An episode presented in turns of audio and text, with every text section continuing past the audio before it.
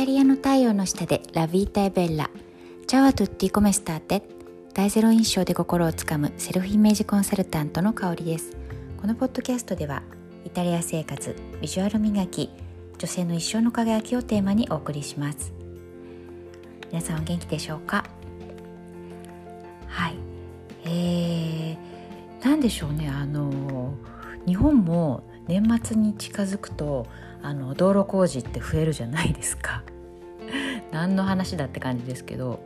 あの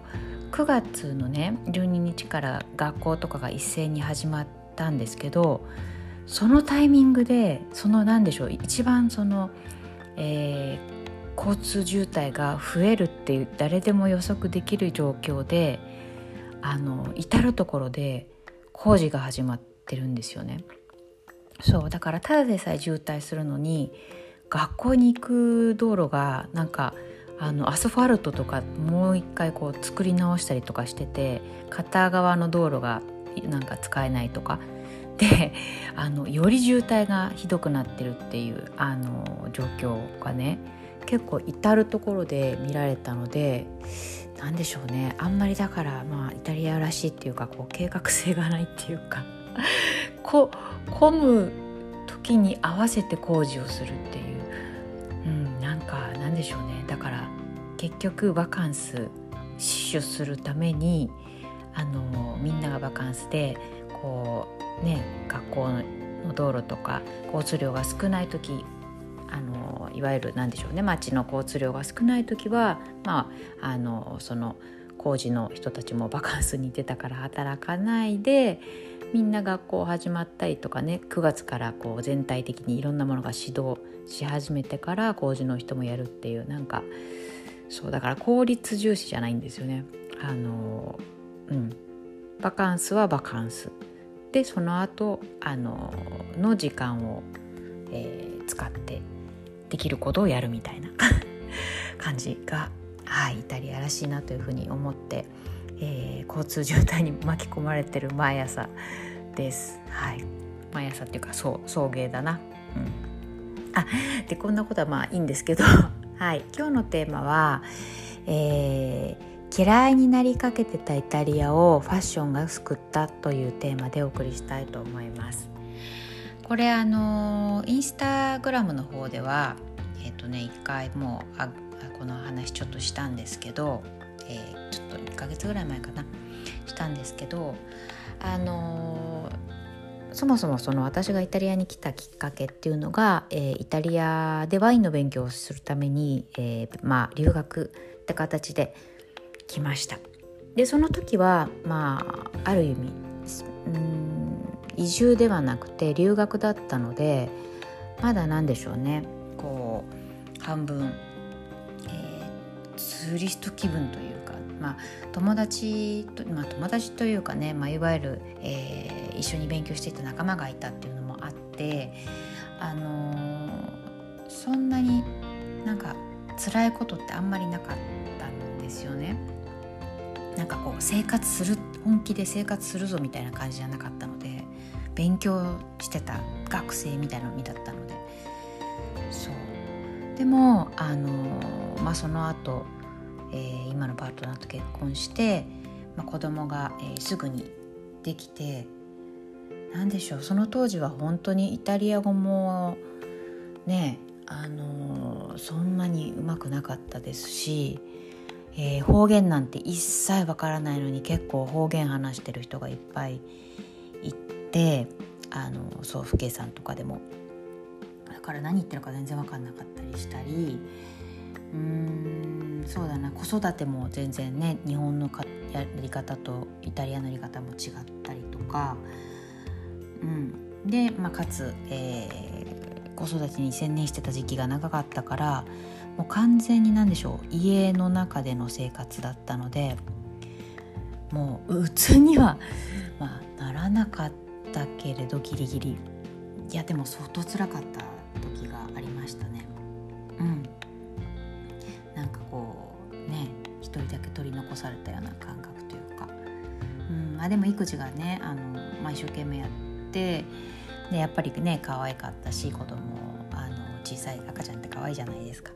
そうそうだからね、うん、それはなんか癒しだったしすごいいい貴重な時間だったんですけど。うん。でまあそうだな。その他にも、まあ、やっぱりね当時は結構差別とかもあったんですよね。うん。そうそうそう。だからうん日本人っていうんじゃなくてなんかあのチャイニーズみたいなこと言われてなんか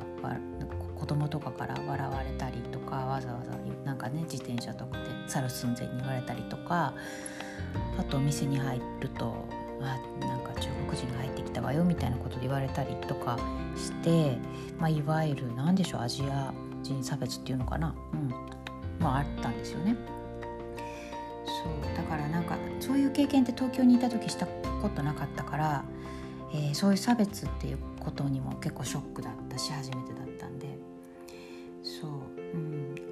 あとは何だろうやっぱりあの東京にいると一日のうちにやりたいことを済ませたい用事とかをちゃちゃっとやれば10個ぐらい済ませられるじゃないですか。うん、だけどあのイタリアで生活してると3つぐらいしかできないんですよ。これ確かねあのフランス在住であのね、元フジテレビのアナウンサーの中村江里子さんも確か昔言っててああ本当にその通りと思ったんですけどいや一日にできること本当に限られるんですよね。片手で数えられるぐらい。だからそれにもイライラしてたし、うん、なんか結構ねその時期イライラムカムカ。とか悔しい悲しい時期が、えー、結構長かったんですよ、うん、娘が幼稚園卒業するぐらいまでかな。結構ありました。うん、でもそんな時にね自分を元気づけてくれた幸せな気分にさせてくれたのがファッションだったんですね。あの幸い義理のお母さんとあと義理のお姉さんがすっごいファッショニスタでもう何でしょうすごいファッションにも敏感でいろんなねあの、まあ、トレンドとかにも敏感で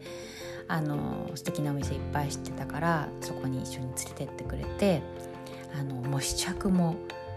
何時間としましたね、うん、着るのはただなんだからみたいな感じで もうあのそう義理のお母さんのお友達みたいなあの方のお店だったんでセレクトショップだったんでいろいろ試してそれで何でしょう自分に、えー、似合う形とか似合う、うん、色とか、うん、試着の仕方とか、うん、あとは素材感とか、えー、どういうものがいいものでどういうものがうんちょっとやめといた方がいいのかとかね。そういうのをこう肌で覚えてった感じです。うん、それでどんどんどんどんやっぱりそのねイタリアってファッションの国だからそれでどんどん魅了されていって、うん、それが今の自分のセルフイメージコンサルタントっていう仕事につながってるなっていうふうに思いますしそう。だからそういった何でしょう。あの、ね、話を戻すとそういったね悔しい経験とかあの辛い経験いっぱいあったけどそのファッションのおかげでなんとか頑張れたっていうところは結構大きいです。うん、そうそう。なんでしょう、うん、ファッションがその夢とか、うん、希望をだからあのこのポッドキャスト結構海外から聞いてくださってる日本人の方多いと思うんですよね。あのうん。あの集計が取れて見えるんで。どれぐらいだろう？20カ国ぐらいかな今聞いてくださってるんですけど。もしあの同じように海外で生活なさっててあの辛いこととか、えー、あった時に自分がその心から好きだな熱中できるものっていうのが一つでもあると乗り越えられるんじゃないかなっていうふうに思ってます。はい、それが、えー、私にとってはその、えー、外見磨きファッション、うん、だったということで今日はお話をしてみました。はい、何かの参考になれば嬉しいです。ちょっと今日長くなっちゃいました。はい、えっとですね、あのー、今日今日じゃない、えっと火曜日に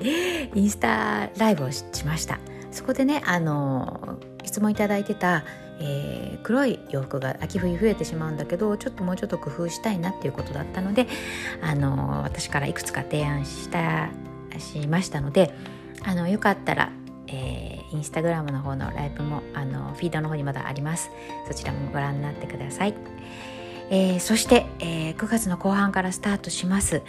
え、サロン。私の、サロンネケです。こちらのねあの方えー、のもうお申し込みしてくださった方もいて本当にありがとうございます。嬉しいです。